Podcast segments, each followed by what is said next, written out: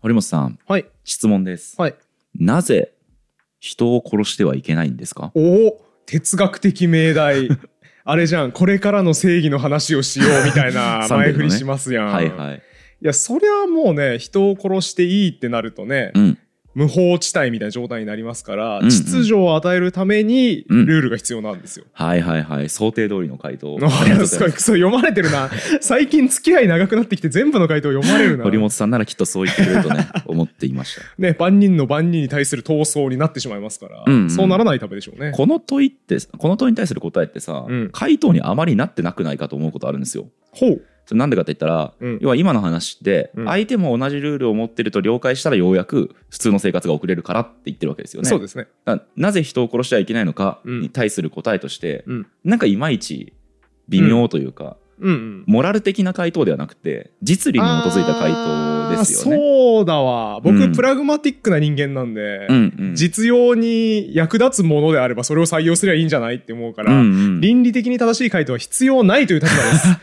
あプラグマティスト で。す。そうです。はい 困はいるから、はいはいはい。そんなルールになったら困るから、人を殺してはいけないということで採用しているで、ファイナルアンサーです。なるほど。浮気とかもね、うん同じですよね。もう同じですね。まあ割とこう、ホワイを問うというよりは、うん。相手、あの自分もされたら嫌だから、そう相ですね手にもしてほしくないみたいなうんことを言いますよね。うん。これとね、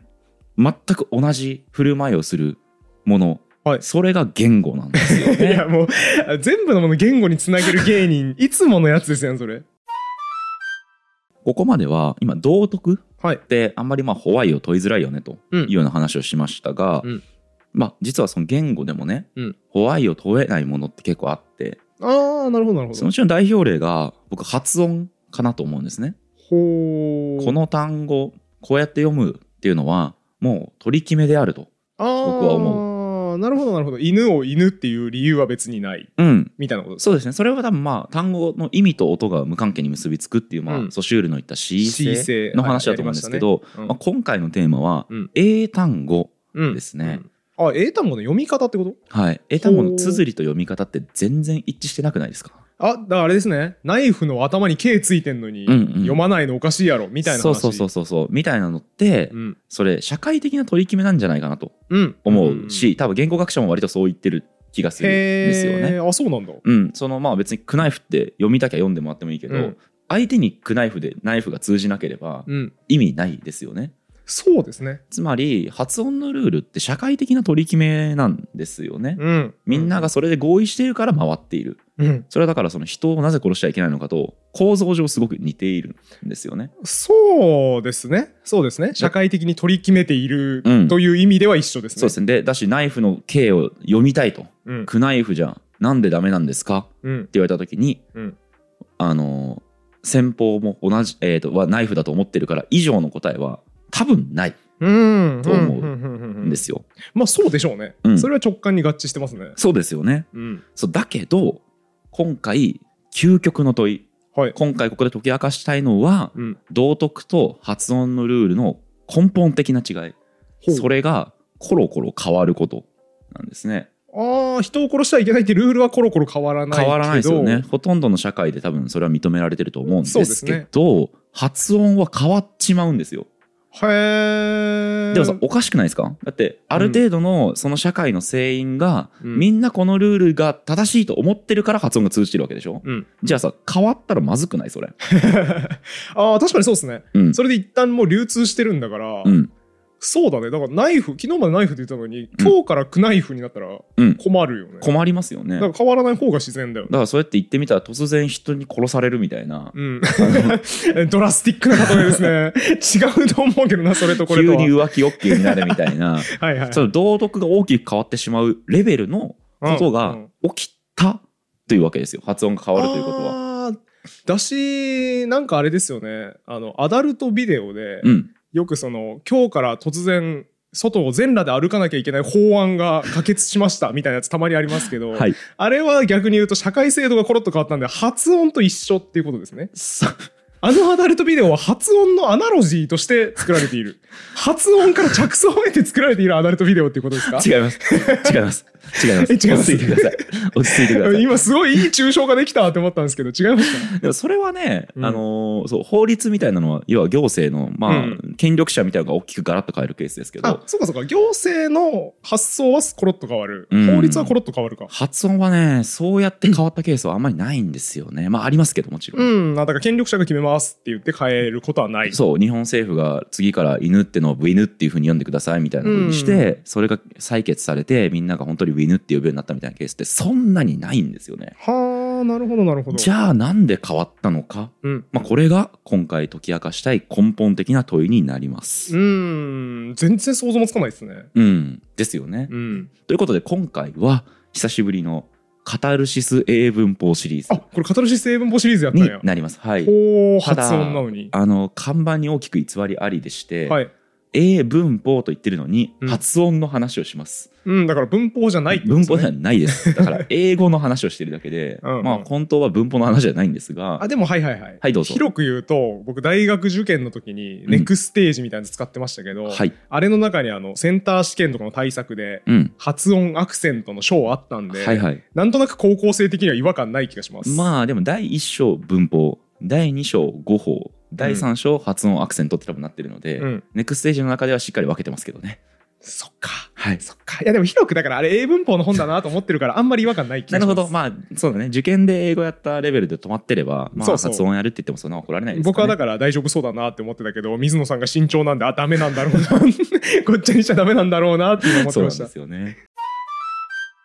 堀本さん、はい今から読み上げる英単語、はいまあ、スペルをちょっと読み上げますが、はいえっと何て読むかちょっと考えてみてください。うんうん G H O T I えー G H O T I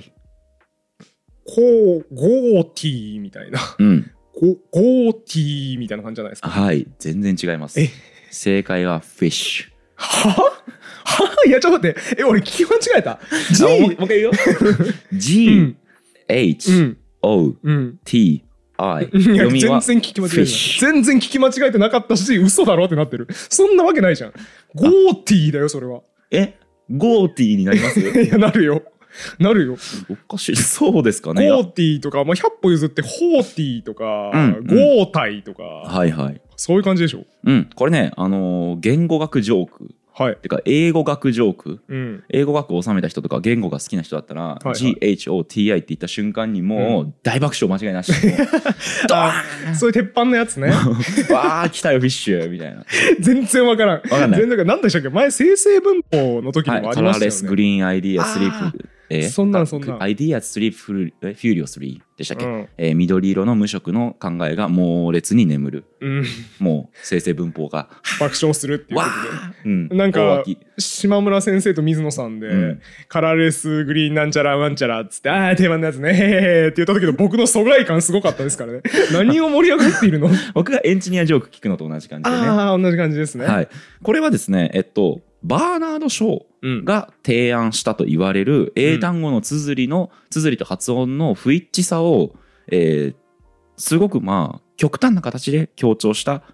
えー表現ですねねただ、えー正確にはバーナード・ショーが提案したんじゃなくてもっと先に提案した人がいるらしいんですけれどもバーナード・ショーが有名にしたってことで一般的にはバーナード・ショーが提案したというふうに理解されていますよくあるパターンのやつな、はい究極の出店と直接の出僕店のやもつ今回のリサーチするまでずっとバーナード・ショーが言ったんだと思ってたんですけど、うん違いましたよく見ると違うってやつね、あれと一緒ですねえっ、と大いなる力には大いなる責任が伴う、うんスパイダーマンが出店だとされがちだけど、うん実は古代ギリシャの契約ですでにあったみたいそうななやんつでですすねよね巨人の肩に乗るがニュートンが言ったっていうふうに言われがちですけど実はもっと前からえあれ違うんだ言ってた人がいてニュートンはそれを引用したにすぎないみたいな話がありますけどへーあそうなんだはいはい、いっぱいありますねみたいなやつそううのでありますね僕言葉辞典いっぱい読んだんで言え ますけどまだまだいりますかあのごめんもうないんで僕やめてもらっていいですかかりましたちょっと 負けるんでそれはやめはておいきまわしかょう、りました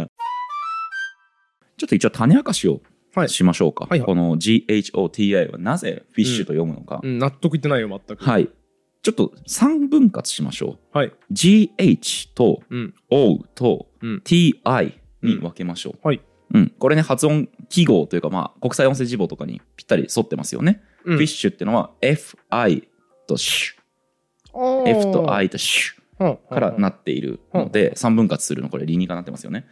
つまり、うん。あうん大丈夫かあんま納得いってないけど、うん。今、えー、とフィッシュって発音的にはまあ3つの要素に分か切れますよねっはいては話い発をしま音した記号にすると3つになるよねってはい話まあ僕はあんまり発音記号の記憶がないんで、そうはいはかいってなっちゃいましたまけあど、ふとふといとしそうですねか。らなってますようねん、それはまあわかりました。うん、でこれが、えー、とそれぞれに対応すると言ってるんですご GHOTI とはい ピンときましたかいや、来ないです。全く来ないですかうん。あ、あ、待って、わかった。はい。わかった。GH ってう、んグラフ、うんグラフって言った時の、うんふ PH、うんあれあれ PH だわ。 PH ですよなんでもないです。何を言ってんです か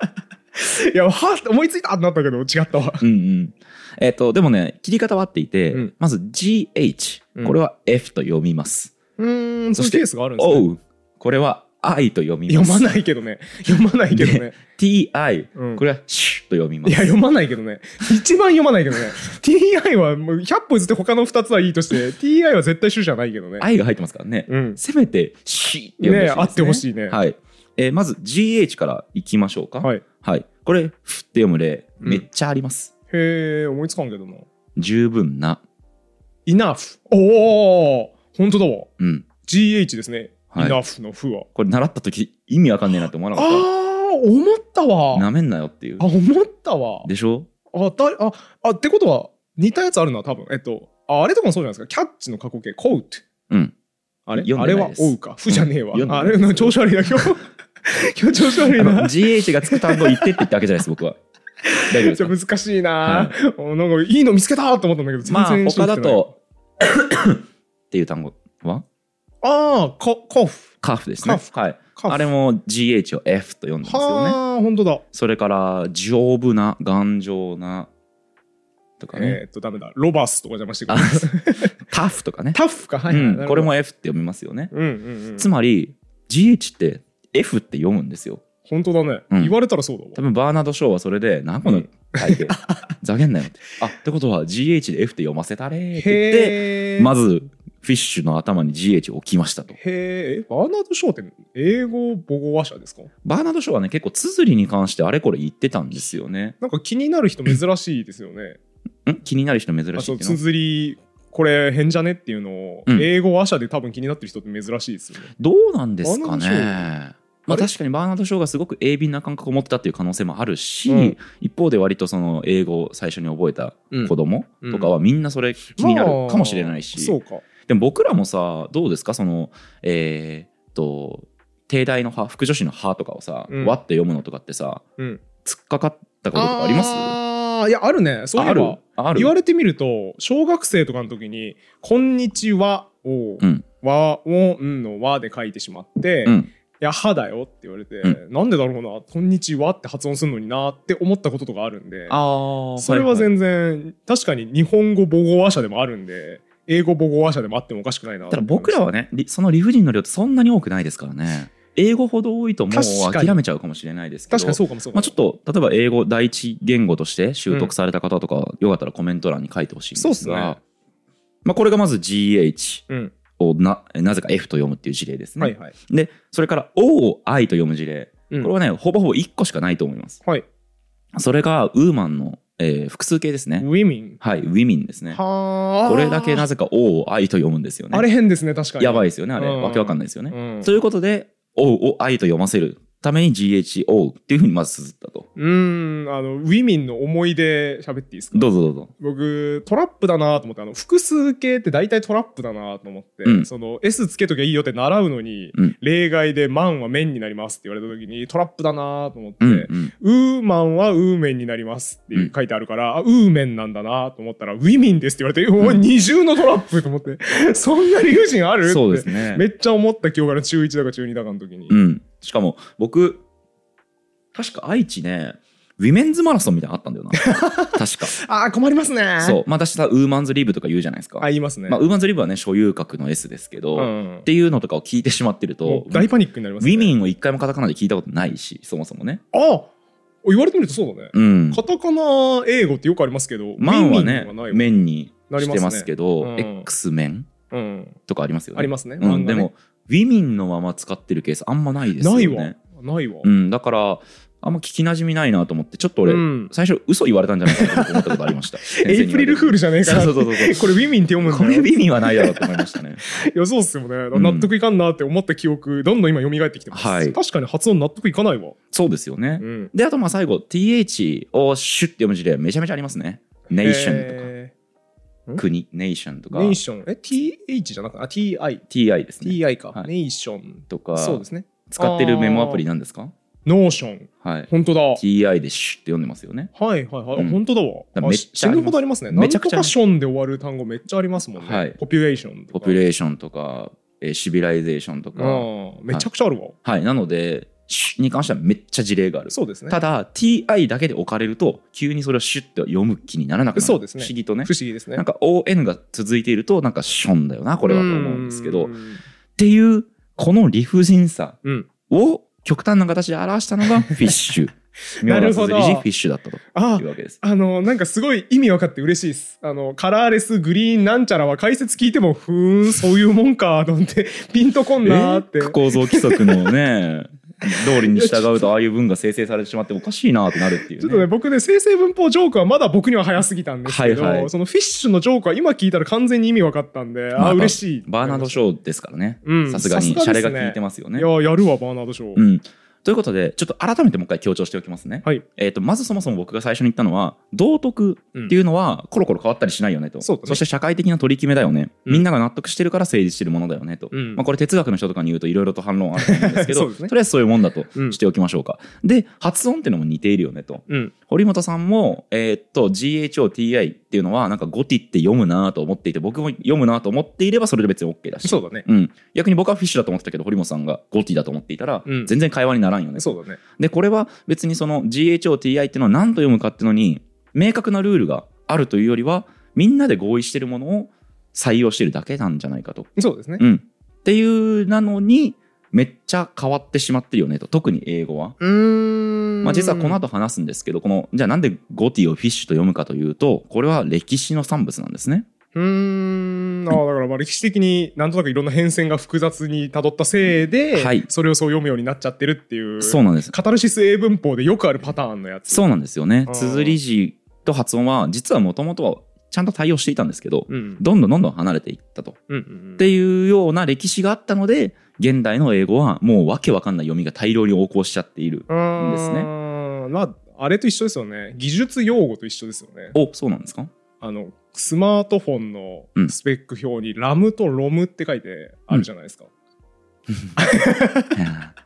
あダメだ全然ピンときてね、ラメトロムね。はい。あのーみ R ですか ?L ですか R です R ですか R です、は RAM とはい ROM って書いてあって、うんうん。えー書いてあるよ、みん な。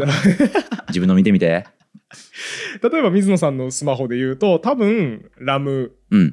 はい。はい。 16GB みたいな、で ROM256GB うん。みたいに書いてあると思いますね、はいはい。これどっちが何だか分かります今全くわからないロムリードオンリーメンバおおすごいリードオンリーメモリー。あ、メモリーなんですねー。はい、ロム線のロムかと思って今適当にうん、浮かんだやつだ見たいらぶだいぶ近いとこ行った 意外と偶然だいぶ近いとこ行ったはいなとは思っいて、はい。あのねランダムアクセスメモリとリードオンリーメモリあやだとっ思ぱラうんンですダムけだどったか。いや、元はランダムかと思ったんだよな。マジ か。言えばよかった。略語当てクイズじゃないからあ違うその得意分野に持ってくのやめましょうあよ、違いました。当時語推測するの得意だなっていう特殊能力別に今いらなあく、てそうなんですね。はいはい。これ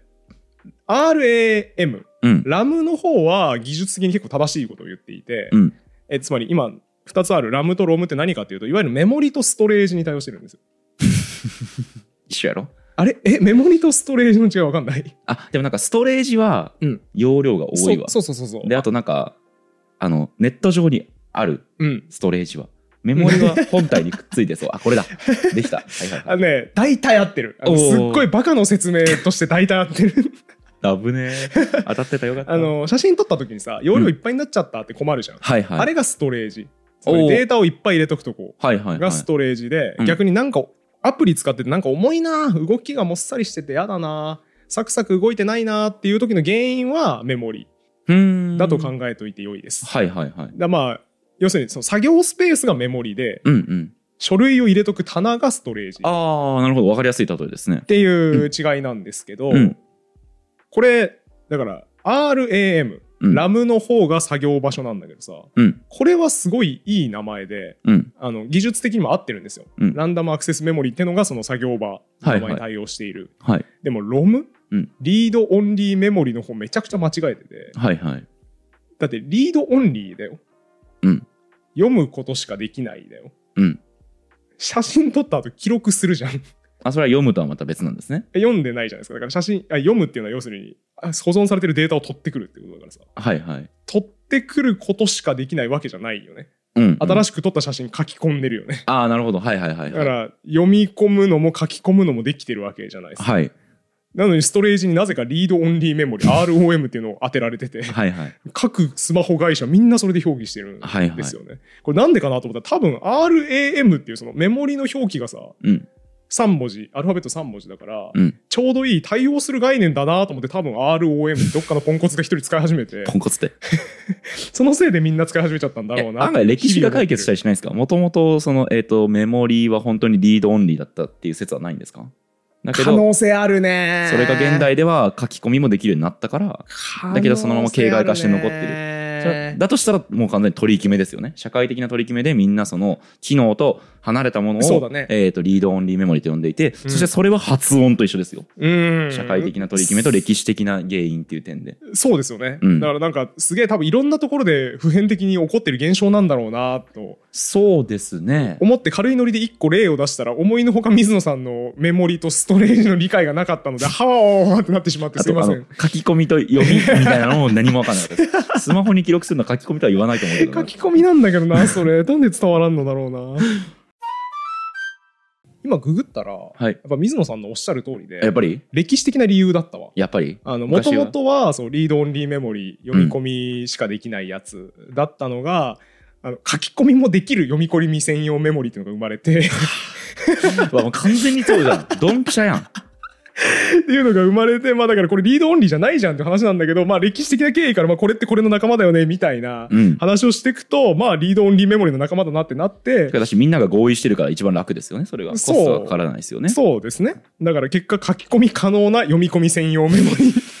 が生まれたっぽいですどうやらなるほど。さっきあの命名者のことなんて言ってましたっけ？あのどこかしらのポンコツとか言ってませんでした言っっちけ？ねどっかのポンコツが言い出してとか言ったんですけど、ううんん、そんなわけないですよ。開発者が。そうだアホなわけないよね。ね。そんそな。うだね。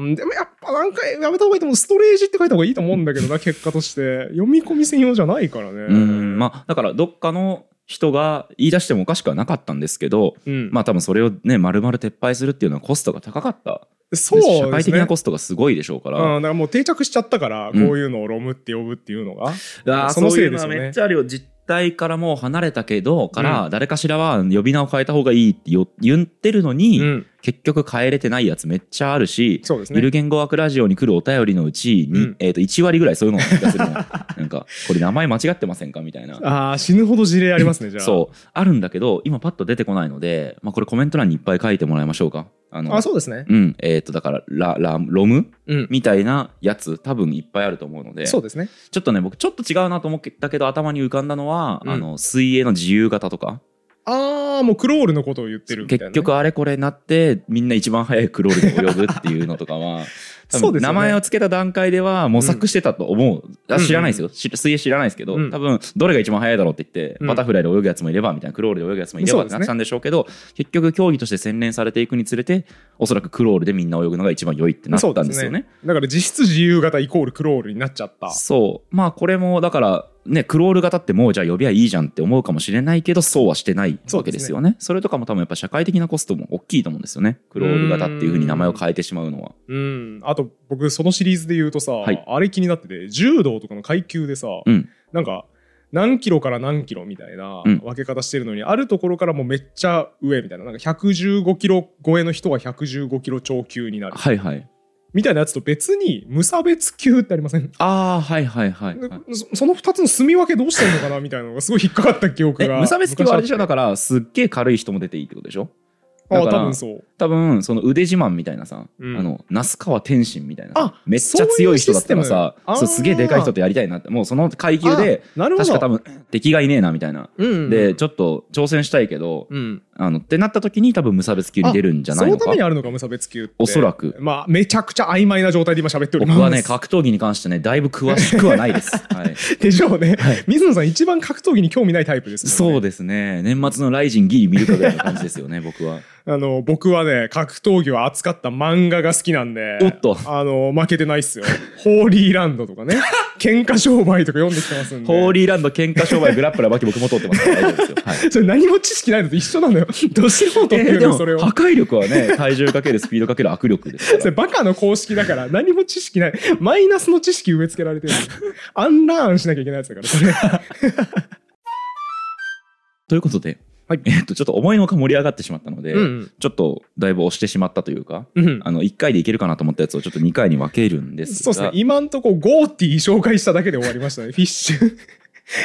バーナード・ショージョーク1個紹介して30分使いましたけどそうですねあのーなんかねなんか見覚えあるなと思ったらね、うんこれゆるコンピューター科学ラジオこんな感じの構成だわ、あそうだわうん、みちょぱが建築するんすよってわけわかんないこと言って30分使うあ同じでそうですすねねちょっと今回ゆる言語学ラジオにあるまじき薄め方、ちょっとしていめちまゃくすちゃけ薄かっどたですねでもちょっとね、よく覚えておいてほしいのは、うんもう一回おさらいすると、うんえっ、と、道徳はコロコロ変わらないけど、発音のルールがコロコロ変わるのは変だよねっていう、えーとそうですね提案をしました。そうですねで、次に、えっ、と、ゴーティーと綴ったやつが、うんなぜかフィッシュと読まれるっていうジョークを紹介しました。うんで、えっ、と、皆さんの頭に今気になってほしいことっていうのは、なぜじゃあ道徳と違って発音は変わってしまうのか、うんこの究極の問いをちょっとよく覚えておいてほしいし、まあ、仮説を立ててみてほしいところ。ですねだって変わらないい方が得なんだから。だしし、誰か一人が例えばなんかめんどくせえなみたいな、うん発音って手間かかるなって言ってよ、えー、と発音の仕方を変えたからといってそれって人口に解釈しませんからうん普通に理屈上はね、だからじゃあなんで変わってしまったんだろうねっていうのを次回、えーこの、まあ、ゴーティをなぜフィッシュと読むのか、つまり GH をなぜ F と読んで、O をなぜ I と読んでそしてうん TI をなぜシュと読むのかおを次回解説していきます。そうですねなんか台本ブレイクになるかもしれないですけどはいはい、まあでも言うてめんどくさい発音だったら、うんみんな同じ感じに変わっていってもおかしくないなっていう気はするんですよね。うううそうですよね。いらっしゃいませが「シャセー!」になるのって、はいはい別にマニュアルで定められてるわけじゃなくて、うんうん、でもなぜかどこのラーメン屋行っても「シャセー!」になってるみたいなはいはいことは全然ある気がするんで、はいそれでもう説明できんじゃないですか。そうですね、えっとまあ、まさまさにそうで一つはそう面倒くささもあるんですけど、うんそうじゃない要因もやっぱ絡んではいるんですよね。うん、うん、そうだよね。あだそうだからこの反論を最初しようかなと思ったんだけど、うん、ゴーティーの例が意外すぎて、うんつまりどんなに面倒くさくても、うん GH が負にはならないなはぁいと思ったんですよね。はいはいはいそれのその辺の解説が多分次回ある次回ですね。しっかりみっちりやっていきますので、うんはいあのちょっと楽しみだよというそれは面白いですねね。意外な話が出てきそう。はいチャンネル登録高評価感想のコメントとかね、ドブドブいただければ。ドブドブ。ドブドブいたそだけしてれコメば。ントドブドブ 何ドブドブあれ、ドブドブって変、うんい変だね。ジャブジャブっていやうあのねジャャブジャブもね変だよ 先言っとくとえーもう過去百何十回やってきたのに、水野さん一回も注意してくれなかったじゃん。うえ、ジャブジャブください、変。てかね堀本さんはね、うんオノマトペがユニークです もう一個マジか僕事例ありまして、マジかと今井睦美先生が来た時に、うん北海道の僕高校で雪の中もさもさ登校するって言って て、何それって思ったことがありますああ、言ったわ。うんもさもさ投稿する。うんダメなんですね。い言わないでわすね。僕は言わないで雪のす中けもさどもさね投稿する。それは北海道の人はみんな言うんですかいや、僕しか言わあなおいで前す。かいお前だけかい そうですね。僕は変な擬音をドブドブ使う傾向にあるので、皆さんもそこをジャブジャブ許していっていただければと思いまジすャ。ブジャブは許すにもいけるんですねはいあり以上、今回も終わりにしましょう。はいありがとうございましたが。とうございましたこのラジオは1階の言語オタクがゆるく楽しく言語の面白さを語るラジオです自由気ままな言語トークですので厳密な交渉は行っておりません内容には諸説ありますご了承の上お聞きください